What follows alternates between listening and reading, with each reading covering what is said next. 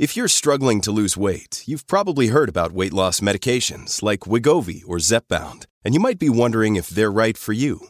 Meet PlushCare, a leading telehealth provider with doctors who are there for you day and night to partner with you in your weight loss journey. If you qualify, they can safely prescribe you medication from the comfort of your own home.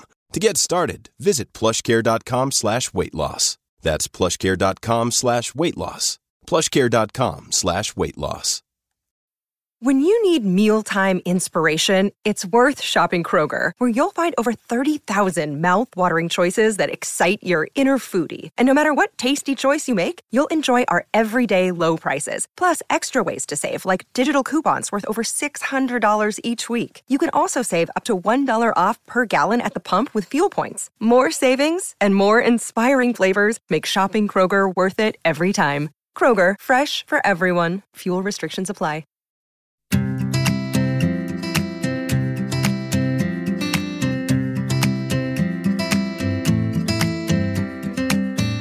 Hi, and welcome to the Deliciously Ella podcast with me, Ella Mills, and my husband and business partner, Matthew Mills. Hi, everyone. Our podcast, Delicious Ways to Feel Better, is a weekly show focused on everything that matters to us at Deliciously Ella. We believe that feeling good is a holistic 360 degree approach to our lifestyles, and that wellness is about so much more than just what we eat or how we exercise. It's also about our relationships, our mindset, our sleep patterns, our stress levels, and how we look after ourselves on a day to day basis.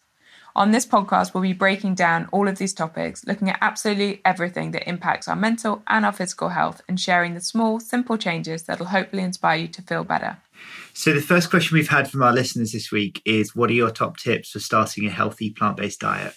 Yeah, it's a great question that, and one actually we see all the time across our inbox actually at Deliciously Ella. And I think we're actually going to touch a little bit on our episode today on how to get started um, and actually follow through with something you'd like to change or move towards in your life. So I hope that the question will be also further answered in this episode.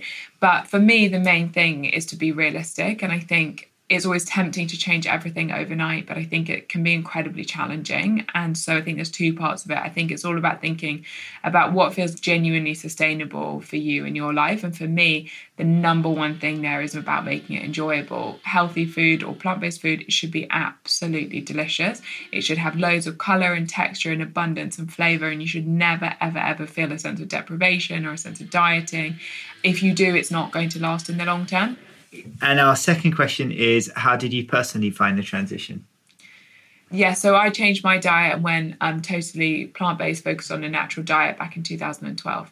I actually changed everything overnight, which is exactly what I told you just now not to do. but I was very, very ill. My autonomic nervous system was impaired, and I was so ill, and I'd spent about a month in and out of hospital, and I was in a very dark place with my mental health. And I realized I needed to make a big change and I had nothing to lose at that point. And so I kind of went all in overnight. But it was really, really hard. I guess I'd caveat that with I had such huge motivation because I couldn't do anything. I'd lost really a huge sense of my quality of life. And so the motivation to try something new was probably higher than it is in most instances, which is why I think I was probably able to, to make such drastic changes so quickly. But it was certainly really difficult for me.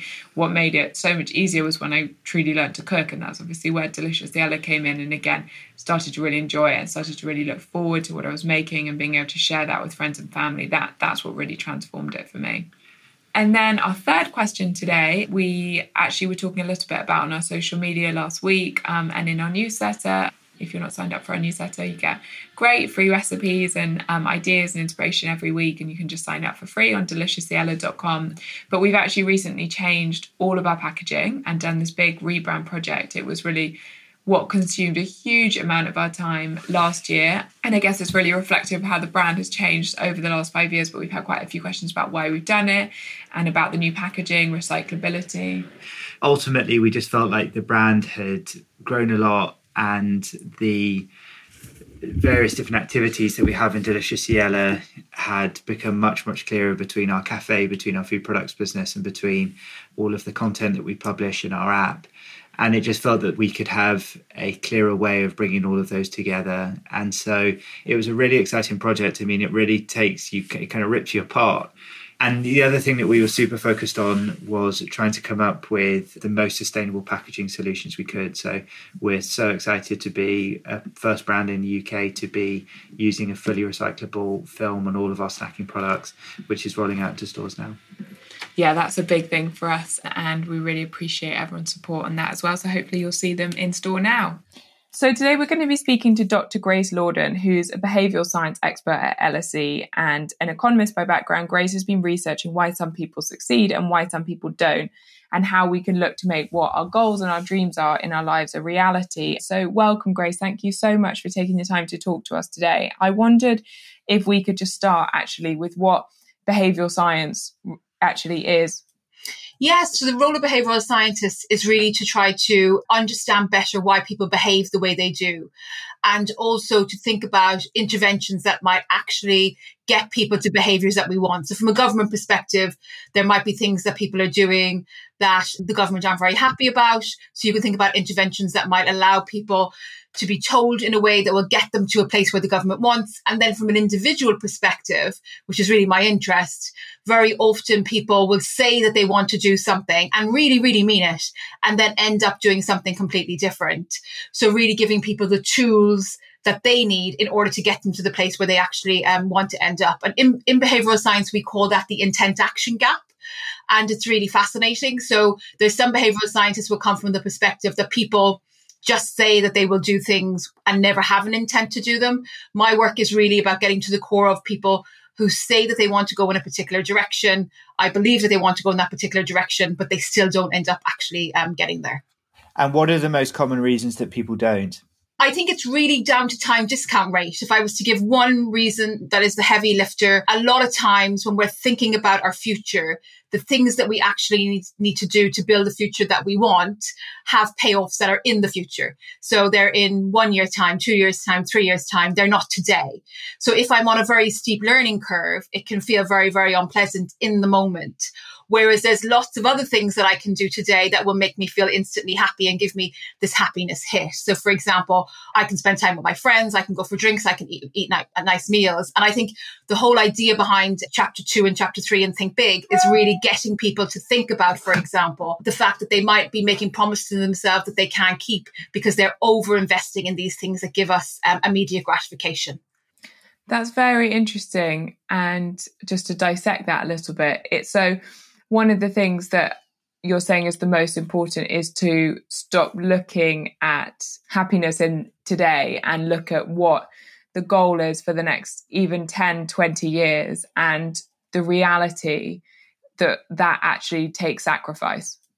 Yes i think that very often the choices that we make overemphasize our happiness in the particular moment. So you know people enter university now and they really want to enjoy every single moment of the experience. And for some subjects, that's just not possible. The learning curve is really, really steep. Um, so they end up trading off some kind of moments of pain when you're on that learning curve. The moments of pain are both because it actually is hard and it can sometimes feel boring to study something that you're finding difficult. And secondly, the pain is, you know, behavioral science talks a lot about ego and the role of ego in our decision making. And we tend to really gravitate towards things that make us feel good about ourselves, that we're smart, that we're attractive, that we have all these kind of, you know, great traits.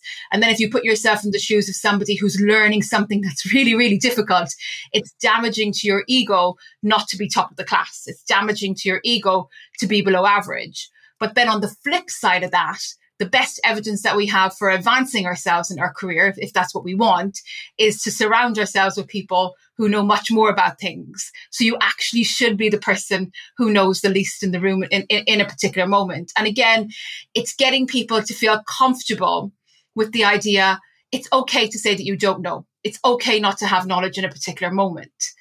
You're moving towards a place where you're going to have that knowledge eventually. And that's the journey. And the starting point is always going to be that you don't feel particularly good about yourself. And what are the internal disciplines that, that enable you to get past the immediate gratification of something and actually have that much longer term focus? So I try to actually focus on external things and rebalancing the costs and benefits towards the present moment. So I talk a lot about the idea that you should just recognize in yourself if you have a problem with time discounting and if you're over investing in happiness today at the sacrifice of the future.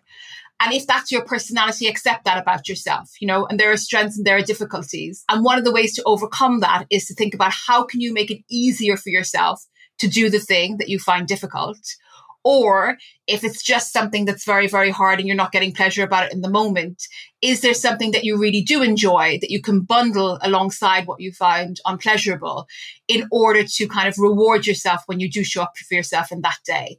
So I think it's about accepting essentially that anytime we're doing something that's difficult, I think it pretty much applies to to the population that you're going to have this struggle and making sure that the costs and benefits align that it will show you up uh, get you to show up for yourself today then becomes really important. And how long does that initial struggle typically last? I mean i can think of something very relevant for me. I completely got out of the habit of exercising when uh, we were struck with the pandemic in last march and work was incredibly busy and it was stressful and we had the girls or we had Skye at home at the time and and may on the way and i just completely got out of exercising. I started exercising again probably last October or so. And the first few times I did it, I was just like, oh my God, this is miserable. No wonder I stopped. It's just awful. But, you know, fortunately, I, I did persevere. Now I absolutely love it. And it's regimented into my morning routine that I exercise and I feel infinitely better for it. And I felt like I probably had about a week or so that I needed to get through before I really started to feel like I was over that initial hump how long does it typically take people to get through that very difficult first stage and then into the kind of the calmer waters of progress? I, th- I, mean, I think the example you give is, is quite unique in that you had been an exerciser before.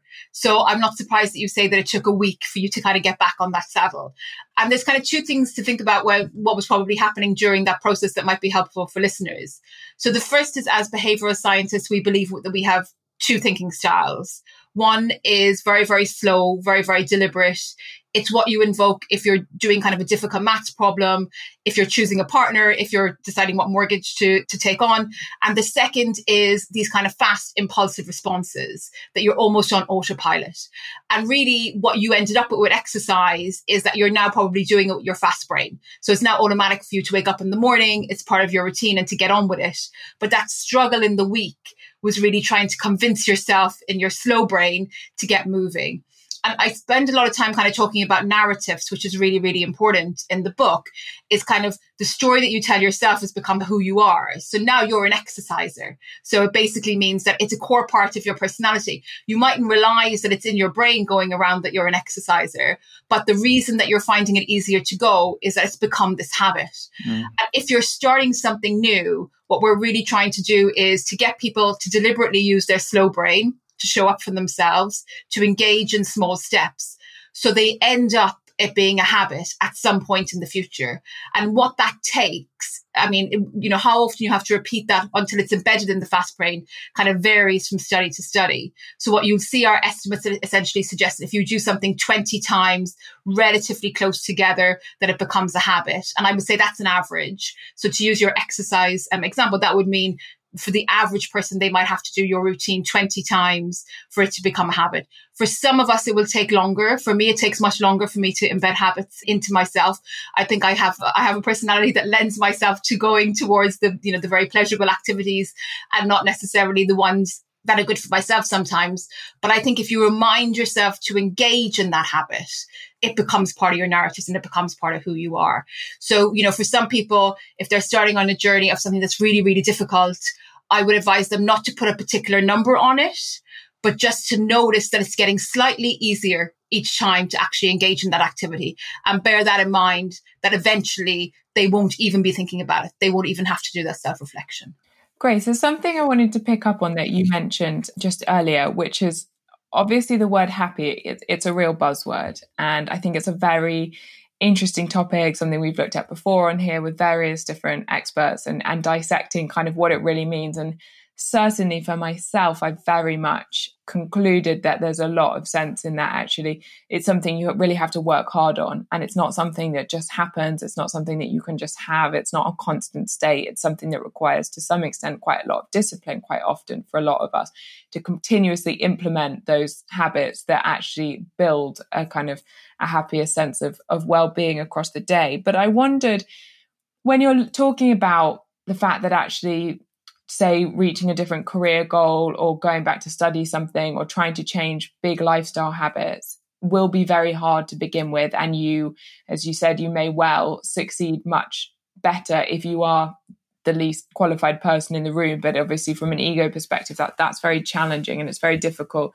to put yourself in a place of vulnerability and and I guess kind of mental duress to some extent. And how much do you feel there's this sense of expectation that things should be easy and that we should just be happy today and that we shouldn't have to work really hard on things? Because that's certainly something I find is that we're constantly looking to some extent for a kind of easy solution, for a quick fix, for a magic bullet. And actually, what you're saying is really to get to where you want. It's a very long term process of literally changing the wiring in your brain so that the way you think about doing these activities changes? I mean, this is a great question. I'm surrounded by happiness economists, so I kind of really know what's going on in the literature at the moment. And, and I get frustrated when happiness research is covered in the newspapers that really talks about people who do a particular thing or people who have a particular characteristic are happy because that takes a snapshot of somebody's life at a particular moment in time.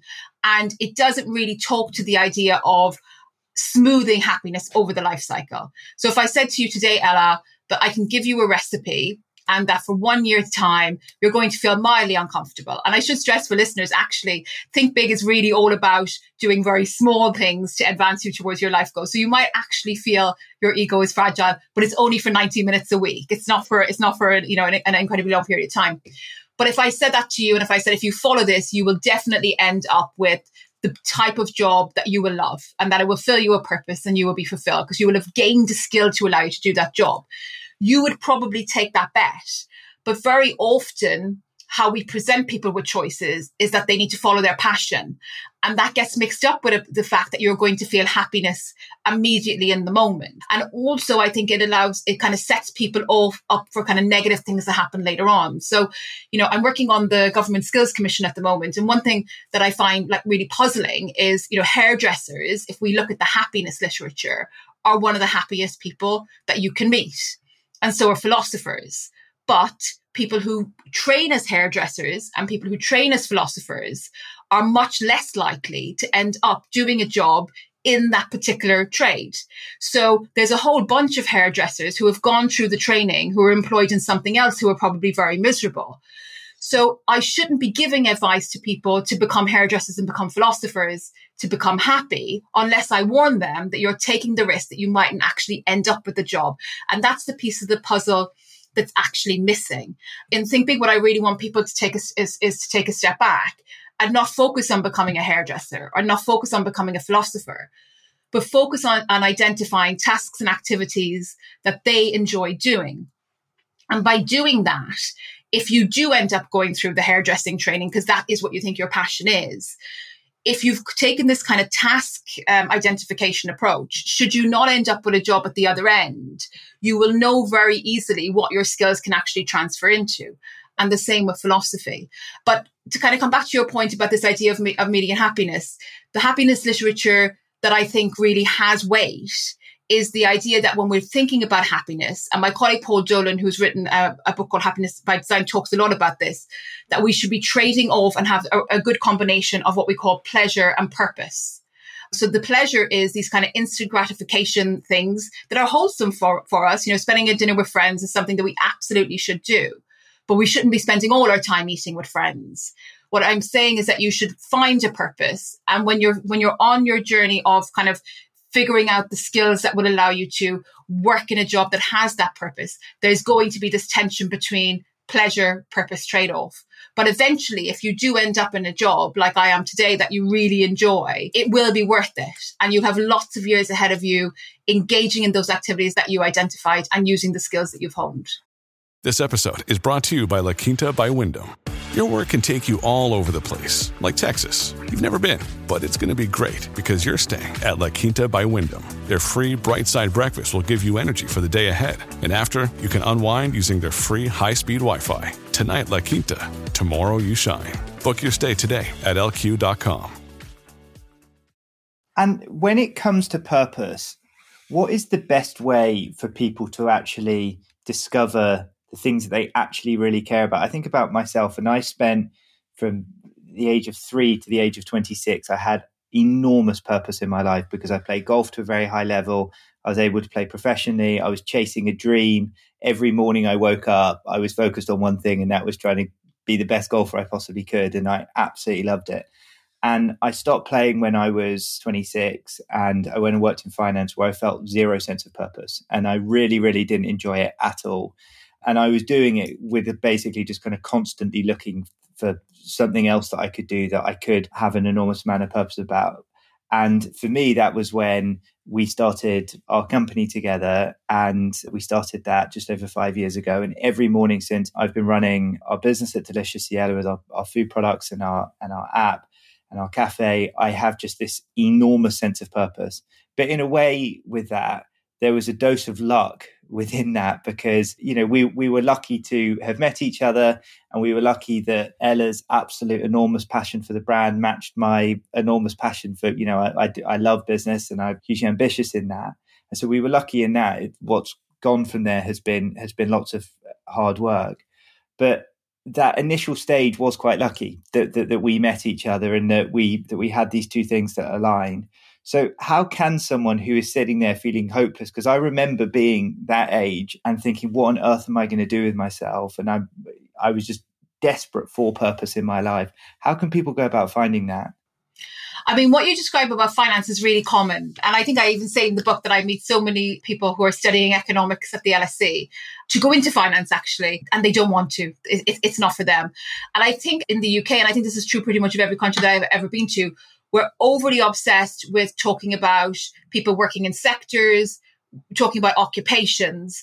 And actually people who go who go through their teens and their early 20s have a really bad idea about what they'll actually be doing in these occupations. So i don't know what your experience was but for a lot of people who enter finance they don't know what they'll actually be doing day to day. And i think the solution for people who don't have that kind of bang moment where everything comes together is to really move away from thinking about one occupation, move away from thinking about one sector, and identify the tasks that they enjoy doing. Now, I think if I did this exercise with you, you would have started talking about tasks that would really kind of align with the role that you're actually doing today that fulfill you. And I think once you manage to identify these are the activities that I enjoy spending my time doing, that allows you then to think about what are the jobs that you can get to engage in those activities and what type of skills you should actually be honing. And if you take that perspective, you're consciously then choosing to hone skills to allow you to engage in things that you actually enjoy rather than mm-hmm. choosing an industry and a kind of an image of an industry or an image of an occupation that you like, and then choosing the qualification to map to that. And if you're somebody who's very income orientated, once you do the activities exercise, you can take a step back and say, are there jobs available in the economy today that would allow me to earn a certain money for a lifestyle that I'm accustomed to? But I think the starting point has to be really thinking about what do you want to be doing on a day to day basis? Because if we just focus on job titles, very often what people think about the job, and I've done this experiment with, with, both children and with adults, what people think somebody will be doing in a job versus what they actually do are very, very disconnected. I think that really kind of taps into one of the bits that I thought was interesting that you wrote about, which I felt we should touch on the myth of the overnight success as well in terms of an image of what something is and the reality of what sits behind that. And you say luck is what happens when preparation meets opportunity and the reality is there is no such thing as an overnight success. Someone has been quietly honing their craft for normally a substantial period of time, but suddenly something erupts. And I wondered again if you could talk a bit about that, because I think sometimes it's quite daunting because you look at perhaps what someone else is doing or where someone else has managed to get to with their goals, and you feel like you can't get there. I love Steve Jobs' quote of it takes 25 years to become an overnight success. it's true. It, it, it, it, really does. And I think a lot of times as well, how things are announced makes it look like, like it's much shorter. But most people who have had any level of success as an expert have spent years kind of honing their craft. I think that's the first thing. I think the second thing, given the way that you framed the question, I think one of the best things that people can do is to move away from comparing themselves to other people. So I think look to role models and think about what skills do they have that I have to get? What are they doing every day? Would I be happy doing that? That's wonderful. But comparing your progress to people whose journey you know nothing about is really going to affect your well-being. So we, you know, we, have mentioned happiness already. The best thing that you can do for your happiness is focus on absolute progress. You know, so what have I? How am I today compared to last week? Compared to last month? Compared to last year? But kind of the expression, you know, success is what happens when preparation meets opportunity. I think is really important because opportunities often feel like luck. So it, it, very often happens that I get an opportunity and I will think, oh, I really got lucky. You know, Ella asked me to be on her podcast. This is really wonderful for me. But of course, between me and you, I have had to write a book, get commissioned by Penguin. And had I not taken that effort, you and I would never have been connected. And it's the fact that we have Penguin in common as the, in, in our network. So they either reached out to you or vice versa at some point. And I certainly made the effort to reach out to Penguin. These are the steps that people never really talk about when they get opportunities. So most of my opportunities in life that feel lucky, if I'm truly self reflective, they didn't fall out of thin air they came because of networks that I've developed over time, because I've made efforts to talk to people and I've made efforts to give back to my networks, to connect people with each other that actually had no benefit for me. And I think kind of the two things about success is they need to run together. You need to be kind of working on how can I create more opportunities for myself and for other people? Because I think once you do it for others, they do pay it forward and pay it back. And secondly, honing your craft. And even the example that you gave about you and Ella coming up with the business, I think if we had lots of time and we really drilled down, there were probably lots of moments where the two of you were actually preparing for that. Yeah, no, it, it, it's completely true, and I think that you know I I probably explain it in a in a slightly too simplistic way on that because I think you know there was more planning and there was much more thinking about it, and then there's obviously been enormous amounts of hard work and blood, sweat, and tears that have gone into to get it where it is today, but yeah, I think I, it was the BT CEO that I heard say a comment where you've got to increase your chances of luck. And so there are certain things that you can do and certain activities that you can take where you increase your opportunities and, and that that break might come to you. One of the things, Grace, we just talked about was that idea of comparing yourself to others. And I know something else you talked about, and I think you said, if I'm right, we often talk about so much is out of our control in life. And of course, that is true. There are going to be big life events that are way beyond our control. Obviously, the last year, COVID being one of them, certainly. But there is, and you said, I think that there's about actually 80% of things that we can control. And so much of that is our mind. And I certainly hadn't thought that much before reading your book, actually, about how much, you know, we think about biases that other people have and that exist in the environment around us, but we don't necessarily sit and reflect on our own biases that we have about ourselves. And I know you talked about, you know, several things as obviously the kind of imposter syndrome, which is something that people talk about quite a lot, but also the kind of self serving bias. I thought was very interesting the ostrich effect, choice supportive bias. And I wondered if we could talk a little bit more about that and about the way that we hinder ourselves. Yeah, I mean, so so the 80% really comes from me reflecting on myself. What I ask readers to do is to reflect on what might be holding them back and to really think about how much of it is within their own control and how much of it isn't. And I think today I could say 80% of my success is in my own control and probably 20% I'm still reliant on other people. When I was 10 years younger, the ratios were probably different. They were probably 60 40, maybe 50 50, because you are much more reliant on other people. But even then, that's still 50% of things that you can action yourself without the help of anybody else. And as you move forward in your career, those ratios will change. And if I think about kind of the biases that I've written about in the book, the one that I think holds most people back is anticipatory loss aversion from so many things. So when people are thinking about putting themselves forward for something, they tend to think about what they will actually lose if they don't succeed. And that anticipation is a life experience in itself. So it feels really negative. It has kind of downward effects on your happiness and you can almost convince yourself not to put yourself forward just by living through that experience. And I think the interesting thing about the behavioral science literature is it actually tells us that anticipatory loss aversion, this experience that we have about thinking we might fail, is actually worse than the failing itself. Because when we're going through that process, we actually underestimate our ability to bounce back. because as human beings, we really do bounce back. And, you know, there's lots of slogans in tech companies that talk about needing to fail, needing to fail fast. There's learning and failure. And I think all of that is really, really true. And getting people to reframe putting themselves forward to kind of move around that anticipatory loss aversion can really get people out of whatever status quo and whatever plateau that they found themselves in for a very long period of time. And I think also when, when I was thinking about anticipatory loss aversion, you know, people really underestimate the likelihood that they will succeed as well if we think in terms of probabilities. So really getting people to think about that and also recognize that the more often you put your hand in, hand in the ring for something, the more likely it is that you will actually succeed. So success is a numbers game in a lot of particular situations. And I think some of the other biases that I wanted people to think about when reading the book is also how we choose the people who are around us and how we choose our networks. So again, coming back to ego, which we discussed in the beginning, we like feeling good about ourselves. So we tend to like having conversations with people where we feel safe in the conversation, where we understand everything that's actually been said, and when everyone's perspectives are aligned. And I, I, you know, I spend a lot of time working in groups where even the most dynamic people, once they come into a group, tend to over focus on shared information that's common to them, which that they actually agree.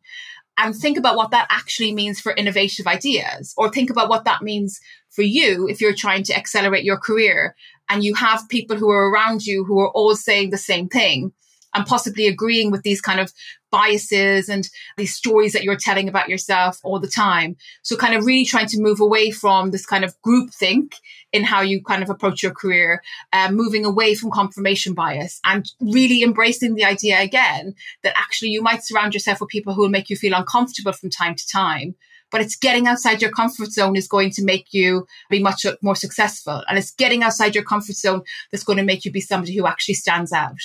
We've spoken about this on our podcast before, and that fear of failure can cripple people. And what is it that enables you to take that step to be prepared to to fail, but also give yourself the opportunity for for a much larger success? Very often, when we think about changing our careers and changing our future, we think about it as all or nothing. So I'm going to take a step out. And when I do, there's no way back. And I think if you are that type of person, or indeed if you just have responsibilities where it's very hard for you to take a big step out, taking the think big, take small steps approach, it really is for you because it's almost like you have a revolving door. So if you step out and things don't work out, you can just go around again. There's lots of different opportunities. And some of the kind of anecdotes that I talk about in the book of people that I've met didn't make decisions to change careers. They started engaging in activities that were the ones that they wanted their kind of new future self to be in an ideal world. They kept their old safety blanket. So they kept showing up for the same job that they did, but they were engaging in these activities that they enjoyed. They were learning a skill that they could see a purpose in. And over time, they took the step when they knew that there was actually no risk. So I, I think kind of sometimes when we think about changing our career, we too often focus on this binary all or nothing. And this is a problem actually throughout a lot of human behavior. The, the light switch is either on or it's off. And in this case, it really is about having a dimmer switch. You know, go in slowly, spend 90 minutes, think about the activities that you want to be doing in the future, hone a skill and do that slowly. Commit to that over a medium term. And then you don't have the what, what you just described, this kind of I can't move away from my own life because you you never really fully move away from your own life until you're ready. I loved you said that the easiest way to ensure you don't reach your goal is to jump in too quickly. Yeah. And it's something that I, I totally resonate with and I think would be nice to just touch on it quickly is the fact that as you said, I think there is this all or nothing mindset and that if you want something in your life to be different, you've got to start today. But I think I know I am naturally quite a passionate person. So I can be quite an all or nothing person. And I wondered, because we're very different in that sense, is there a different type of personality that therefore things need to be a bit adjusted for? Because I know once I start something, yeah, I'm 100% in sometimes or 100% out, which probably isn't the best skill. I mean, I think in, in some ways there's lots of books written for you, Ella, to be honest. So people who want to throw everything in, want to go all in, you know, I think there's, there's so many books. And, and I think that really is a small proportion of the population. I think the majority of people really want to make changes in their lives, but they're not going to take a big jump. they need to stand on their tippy toes. And the reason is sometimes when you take a big jump, it can be too intense and you just recoil from it. Or if you take a big jump in some professions, that actually sets you up for failure. And with all habits, it's been shown in behavioral science that you're much more likely to keep it if what you're aiming for is standing on your tippy toes and it's within reach anyway, rather than something that's kind of, you know, majorly away. And what I've tried to do in Think Big is try to connect the fact that as humans, we want to have lofty aspirations. Sometimes we do want to shoot for the moon with the reality of our, our actual day to day behavior, where we just want to take tippy toes and we're feeling a bit lazy some of the time and that's okay. So if there's people who are listening who are kind of saying, look, I really just want to throw myself all in, I, I do think that there's probably better books on the market for you.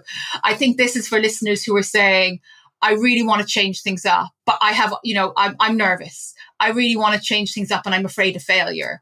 I think the think big, take small steps approach is perfect then. I mean, we see that in the starkest terms in the industry that we work in, in health and wellness, where you've got people who, you know, they just want that instant diet and they want to lose weight incredibly quickly. And whenever people we get people who who write to our hello inbox and saying you know i want to do some kind of plan and, and we just you know you have to say look we're not the company for you we take an incredibly long term view you know one thing that I, I, would love to kind of say to listeners is that careers are becoming much more like health and well-being now. Mm. So I think before where you got one qualification, you got one job and you just did the job for the rest of your life, that's really changed.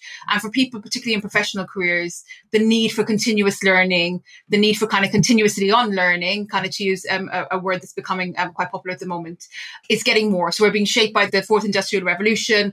I think globalization trends. I think some of the shifts because of COVID does mean that we need to constantly be investing in ourselves with respect to continuous learning in the same way that we, we, we do more automatically for health, perhaps. Yeah. Yeah. So cha- making big goals and plans for what you actually want in your life, whether that's your relationship, your career, your well being, your family, you know, every aspect of it, it is really about being totally honest with yourself that today might be uncomfortable, tomorrow might be uncomfortable, but if you keep plodding and you keep making those little changes over the next few weeks and months and years, you will start to get to where you're aiming for if you keep going. But I guess what's probably worth highlighting, and I presume is very much the case, certainly would say we've both found it in our lives, is that it's a very squiggly line. It's not like you say, okay, this is what I want for my career, or this is what I want for my relationship or for my own well being and you start making the steps and yes it's difficult today but each day gets a bit better and you kind of climb this like smooth and steady curve i certainly think in every aspect of my life it's been up and down and you go up quickly and then you go down further and it's i certainly feel like it's something to be very aware of that there's no kind of clear trajectory and that it won't be smooth sailing Yes, I, I think that's exactly right. And, and when you said squiggly, I smiled because um, I don't know if you know about the book called The Squiggly Career. Yeah. Um, I, I, did an event recently with um, Helen Tupper, and yes, I think it's really about the idea that once you're kind of moving forward, I think the second part that I would add is I think Think Big gives room for if you fall off. So if you're four days and you've skipped a lesson, not to count that as a failure, just to put yourself in the best position to get back on the horse again. And I think, again, as human beings, we tend to beat ourselves up a lot once we absolutely fail to the fact that we never get back on the wagon again. So really kind of thinking about this, even if you pause your career for a small while, that's absolutely okay. If something else happens and it's conscious, that's better. Even if you unconsciously find that you've fallen out of those habits, making sure that you put those structures back in place as quickly as possible. Yeah. So resilience as well as ego management yes. feels like a kind of key combination. Absolutely. As a pairing, yes, I, you know, really realizing that your ego is fragile and giving yourself a break. You know, if you're feeling bad, acknowledge it, but don't let that hold you back. Great stuff. Well, Grace, we cannot thank you enough for sharing all of these incredibly wise words with us. And the book's out on the 25th of March, is that right? Yeah. Big. And we've so enjoyed reading it. And we can't thank you enough for, for coming on and, and sharing all this with us today. Thank you. Thank you so, so much, Grace. And I will put the details of the book in the show notes below for everyone. Um, I really genuinely think it's an absolutely brilliant way of planning what you want. And I think, as, as Grace says, it, it does take planning. And so I think having that logical, thought through, written down plan will probably be very helpful. I know it always is for me. And we will be back again next week. Next week, we are talking about something completely different. We're actually talking about female hormones, periods, menopause, perimenopause, all of the very confusing information that's shared on that topic and the impact of stress as well. So, totally different, but we will be back again next Tuesday. And thank you guys so much for listening.